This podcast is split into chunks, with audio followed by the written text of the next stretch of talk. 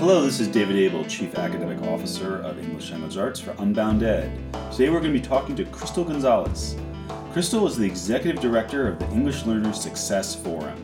In this role, she partners with national experts, organizations, educators, and content developers to increase the supply of quality K 12 instructional materials that meet the needs of the growing English learner population.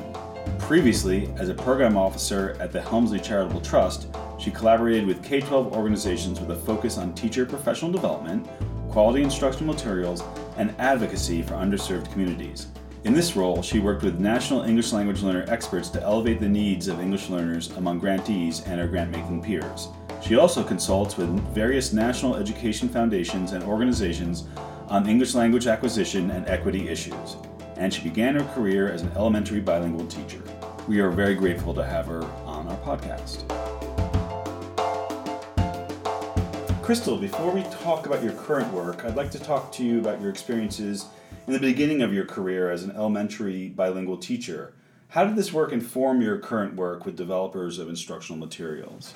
Sure. I was a fourth grade bilingual teacher in Houston, Texas.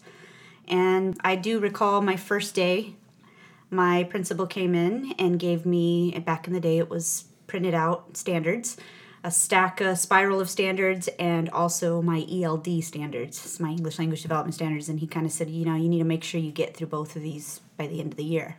uh, as a newer teacher, you can imagine the fear in my face and, and the feeling that I had. But thankfully, I had a number of veteran teachers in my school that took me under their wing, uh, really helped guide the direction uh, of, of what to do with the standards and the ELD standards, and got to work together on a lot of that stuff. I think we had materials that were mediocre I would say at that point. So, in the context of my classroom, for example, most of the instruction was in English except for two subjects out of the day. And my students had been transitioning. So, K through third were mostly in Spanish. They were tested in Spanish. And they got to me in fourth grade and it just swapped. They were expected to test in ELA and math in English.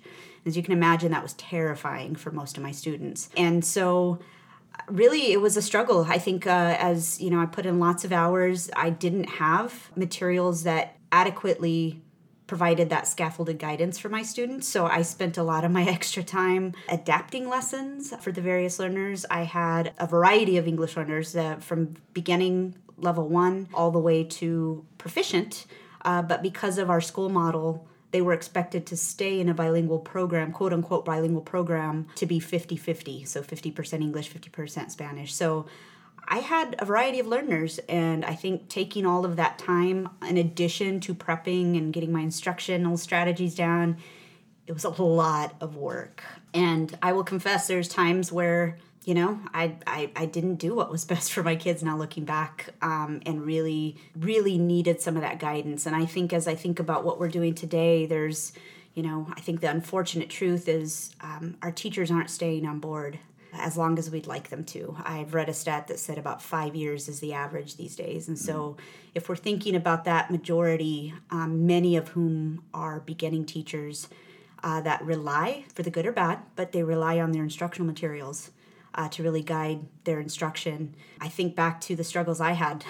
I was bilingually certified, I was trained, and I still struggle quite a bit to make that happen. So, a teacher that doesn't have that kind of language acquisition training, I can't imagine the challenges that come with that and where, you know, some of the some of the instruction is just cut short just because one they, they're not knowledgeable on it or the materials just lack that that the integrated language into it so so that's really I, I really do think back into those days as i think about my current work and how this is really a justice issue i think for the kids particularly to make sure we get them the instruction that they the instruction that they deserve but also for our teachers. I think teachers are not expected to write curriculum.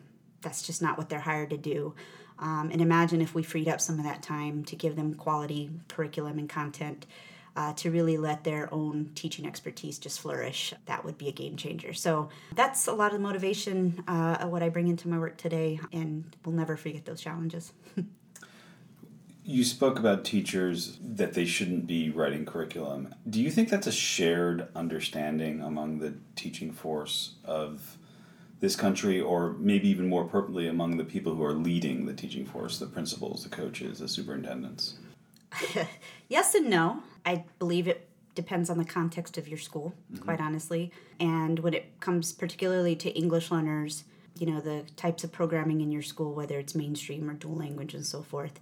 Regardless of that, though, I think overwhelmingly teachers say they could benefit from higher quality instructional materials across the board. I mean, there's surveys that were done out of the Council of Great City Schools, urban schools, asking their educators, um, and those there is a tremendous need there. And so it's um, you know over 80% of, of educators saying we need better um, materials for English learners, but also standards aligned materials would yeah. be really helpful. So I say yes and no because I think there's still a lack of quality instructional materials in the hands of educators and teachers that we are in some ways forcing them to do it. Mm-hmm. Um, and if we do really want what's best for our students, teachers are going to do that. They want, they really want to make sure the kids are getting what they need. Uh, so they will spend time adapting, and principals will be expecting that of, of themselves. So I think again, context matters. But if we can help in any way to encourage, you know, the development of better materials for teachers of English learners, I think that would be a tremendous asset. And, a better, a better starting place. Oh my goodness, yes. Yeah. Yeah. Um, so you've touched upon this a little bit, but I wanted to sort of give you an opportunity to talk about your current organization. So talk to us about the English Learner Success Forum. Why this organization and why now? So we actually began these conversations, I would say about a year and a half ago. In my prior role, I was uh, at a national foundation and my portfolio was based out of uh, off of PD and instructional materials for teachers. And one of the things I noticed in my portfolio was there was a lot of great organizations doing wonderful work on quality materials and just standards aligned PD, but there was a lot of questions on how do we best support our English learners in that. And so we decided to bring some of our grantees together uh, that were focused on high quality instructional materials and we invited a number of English learner experts into the room and we tackled that question. What would this look like? What do we need to be considering? What are the pros and cons to integrating language into these materials? And uh, we had about three meetings over the course of the year. Some were tough conversations about what this would actually look like. I think the challenge is we don't want to simplify anything and cut it down to if we just do X, Y, and Z, English learners should be able to perform and do well. It's a much larger issue than um, just providing a couple of you know language supports within a lesson. We wrestle with that quite a bit. I think just even to this day. So at the conclusion of those meetings, one of the biggest takeaways that uh, we walked away with is there is a need for a neutral entity to really guide this conversation. And the reason we decided on neutral is because there are some fabulous organizations doing great work in this space on the English learner front. Institutions at, you know, universities, there's nonprofits, but very few of them are focused focused exclusively on English learner materials. Mm. And so we know the best practices, we know the research, we know the strategies, we have all that but they're focusing on all those other great things, but no one's really leading the charge on instructional materials. And so they thought it would be a great place to have a table where we could all come together, bring our research, bring our best ideas, and figure out a way to do this in, a, in an efficient way mm-hmm. and also in a collaborative way. The other thing that came out of that meeting is that we can't continue to work in silos. You know, English learners, uh, experts, you know, have been doing this work, but um, for various reasons, we haven't been collaborating with the gen ed community as often. Um, on the flip side, uh, the gen ed community, when you'd ask, What are you doing for English learners? many of them would say, Oh, we're leaving that to the experts. Mm-hmm. That's not our thing. Mm-hmm. Um, and so, with those mentalities pushing forward, uh, nothing really meshed and we never kind of collaborated on that front. And so, that's where we saw the promise in the English Learner Success Forum so that's the why and kind of what what came of that and i think now why now is is it's a really exciting time i think just nationally not only is our our english learner demographic growing exponentially across many places and in places that are not accustomed to serving english learner, learners I'd say particularly in the South, mm-hmm. uh, where you've seen over 800% growth in their English learner demographic, and they're asking the same questions: How do I efficiently and effectively serve this this demographic? So there's that piece of it. And then there's also, um, you know, I think many years after the standards have come into place, we're starting to see better materials and aligned materials. And I think now that we have an understanding of what those are beginning to look like, it's a prime opportunity to start with the newer developers that um, are willing to collaborate in, in this effort. And so there's, I can tell you right now, um, as of today, there is not one uh, curriculum on the market that the field and teachers and experts agree uh, effectively serve our English learners in the in ELA and math. There's not one. There's some in the works that I'm really excited to see in the next few months. I have not seen them yet, but I have I hold a lot of promise in them just because there's been some intentional efforts on getting it right. And uh, we hope to learn from those efforts, but also to figure out a way to spread that knowledge beyond, you know, just sprinkles of developers here and there uh, or districts here and there. But how do we provide the field guidance um, on a national level, uh, not only for developers that are creating new things? I think that if they're willing to collaborate and, and, and work together, I think there's much promise there. But also, how do we provide you know concrete guidance for even districts and teachers that have to do this. They have no choice. Their district's not going to adopt a new curriculum for three, four more years. And so, can we help provide some practical tools for them as well? So, that's the why now. And I think um, I think we're really excited about the potential collaborations we have up, up in, in the coming months. And more importantly, I think what, what drives me and, and I'm really grateful for is the number of English learner experts, practitioners, general education organizations that are all in. They're all mm-hmm. saying this is necessary, let's do it. How do I help? And how do I get involved? And I think that energy alone is really what drives I think this organization forward, but also, you know, me uh, in in every day that I wake up thinking, wow, I'm, I'm really I'm really grateful that we've got such a, a strong force behind us. This question was originally phrased what do developers of instructional materials get right with English learners and what do they get wrong? I think based on how you answered the mm-hmm. previous question, I don't know if I'm going to ask the first part of it because I think the answer is not much right. or, or nothing. So let's talk about like what's not there. Why do you think developers of instructional materials are not getting it right or not doing better in this area? I would say the first thing is, you know, this this concept of differentiation I think has been I think we all got training in it when we, we became teachers. Yeah and it's still if you think about a traditional textbooks for example or tes that are out there they'll have a little box on the side is like how to differentiate for your english learners.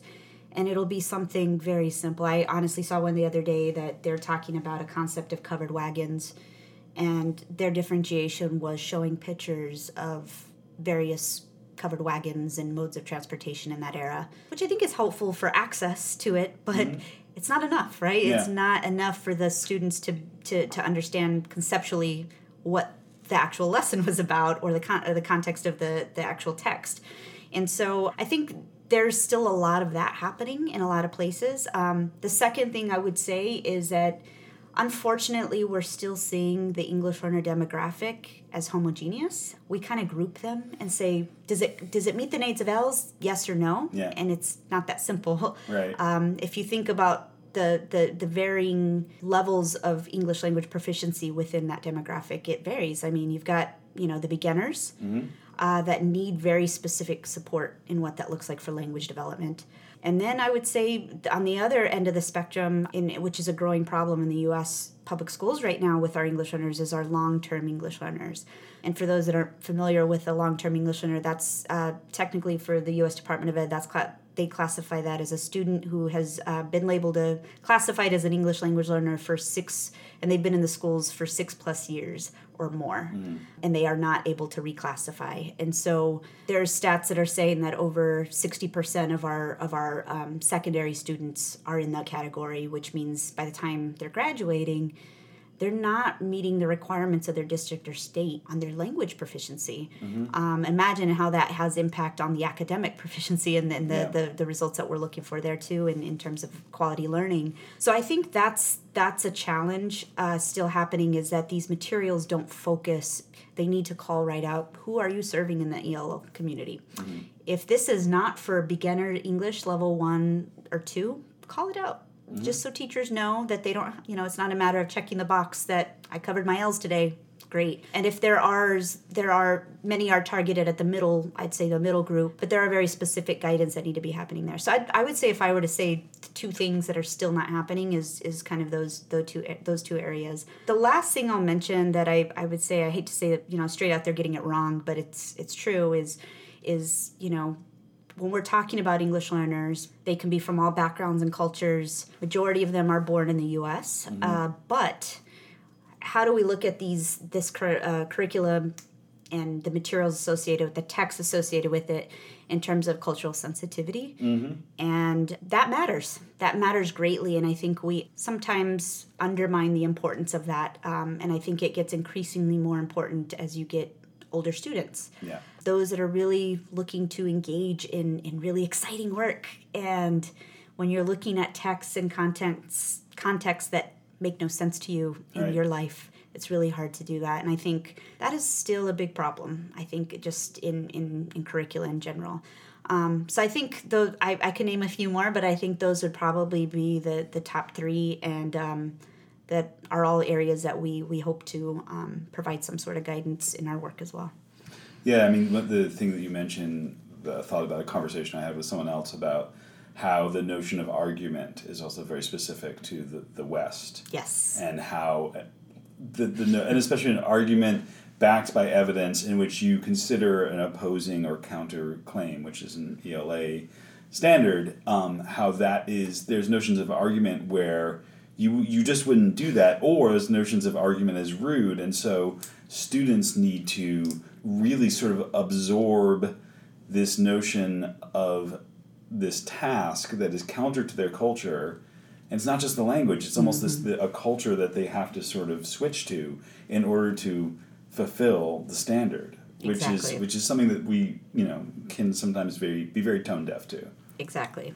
This is a great segue to to this question which is kind of uh, a uh, maybe verging on political so we've seen demographic data. You showed the demographic data show uh, of increased uh, population of English learners in a lot of states, including surprising ones um, such as South Carolina. And we've seen demographic data regarding the Latino population in the United States. Despite all that, this country has always been predominantly a monolingual country. And even though, and if I get this fact wrong, I don't mind you correcting me on the radio. Even though the U.S. as a whole has never had a legal policy proclaiming an official national language, there are many states that officially list English as their official language. So, this is the question How does this linguistic hegemony, if we can call it that, play out in instruction aimed at ling- English language development? Oh, that's a good question. So I think a couple of things kind of come to mind. I would say there's two states right now that explicitly call out English only instruction. Of course, there's been ways around that. I will mention California just recently passed Prop 58, and I we've already seen we're already beginning to see some of the opportunities that are coming now that dual language and bilingual education is playing into that. With most recently, I don't know if you've heard this week, but they announced in uh, Los Angeles Unified that students that are entering school now, by the time they graduate, will be biliterate Oh, they did that? they they raised the bar. They definitely raised the bar, and I think that is one a political statement just in and of itself for a district as large as Los Angeles Unified. Which has the most English language learners. Yes, the most in the entire country. To say that there's tremendous value in what these students bring to our schools. Yeah. Um, but secondly, I think it's an economic issue, right? Like what what are we what are we bringing into that? And I think we've got a lot to learn from places like that. But I think that mentality is still it hasn't come all the way around in many places across the country. That goes down to the ways in which we look at language Yeah. and uh, providing that support for our English learners. There's some surprising places I would say too, like Utah. Utah has made some tremendous changes in their dual language programming. And you've got political figures there talking about the value of that asset to into their economy. Mm. When folks are able to be exposed to what that looks like, and I say folks because I can't remember the the, the leader. I want to say was a governor of Utah. Mm-hmm. Is actually somebody who spent some time in another country and sees mm. the value of knowing another language. And he's like, well, if we're going to be, you know, we want our society and our state to be competitive in that nature, well, we need to know another language. And so that's trickled down to how it's perceived. And there's other um, remnants of that in terms of motivation and autonomy, and there's had some trickle effects. So I think, you know, we've got a lot of, of good places to look at. I think it's, um, as I mentioned earlier today, it's, it's largely I wish I could say it's a very technical issue of how to do it, but it comes down to mindset mm-hmm. and how we're really looking at language. Is it a value? Is um, you know what do we feel it brings to our society in right. our context? And so I think that's that's the main issue in, in dealing with this, and I, I hope that addressed your question to an extent. It, it does. I always think of places in Europe such as Holland or Belgium, and, and just like the notion. Oh, gosh, yeah. Yeah, the, the, the idea that you would only speak Dutch is just you would be you would be limiting yourself from a lot of opportunities, and it's just not even something they think about. Um, exactly. So, and it's just really it's really different here. And I'll just share one one personal story on that note, which I think today plays a reason why I'm advocating so strongly for our, our kids, our English learners. So I'm I'm a native of New Mexico. Mm-hmm. I grew up there in a rural town, and I grew up with without speaking Spanish as my native language. Um, my mom and dad grew up speaking Spanish, but they made an intentional decision for their kids not to speak Spanish, and it's for very unfortunate reasons that I think play out in our society. Mm. One of them was, um, you know, they experienced discrimination and racism to the extreme when they were growing up.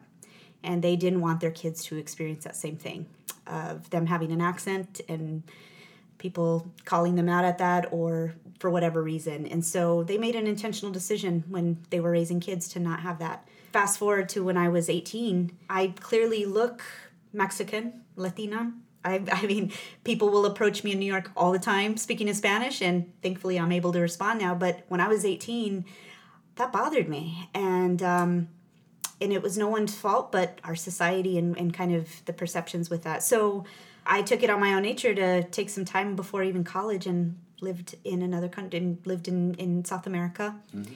And as I was older, it was a little bit more difficult to pick up, but I felt the value of that, of, of just who I am and my identity and it wasn't until I went back to college and got to explore my roots and the why behind that and how inherently wrong that is. My, you know, my education was purposely ensuring that that was not maintained for my family, mm-hmm. stripped away.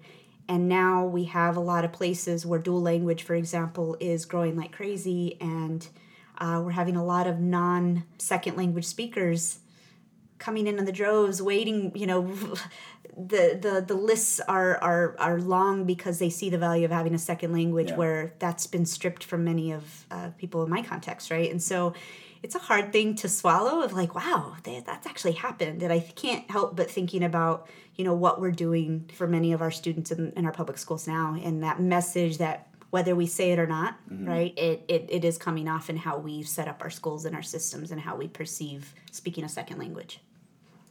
So this is the last question.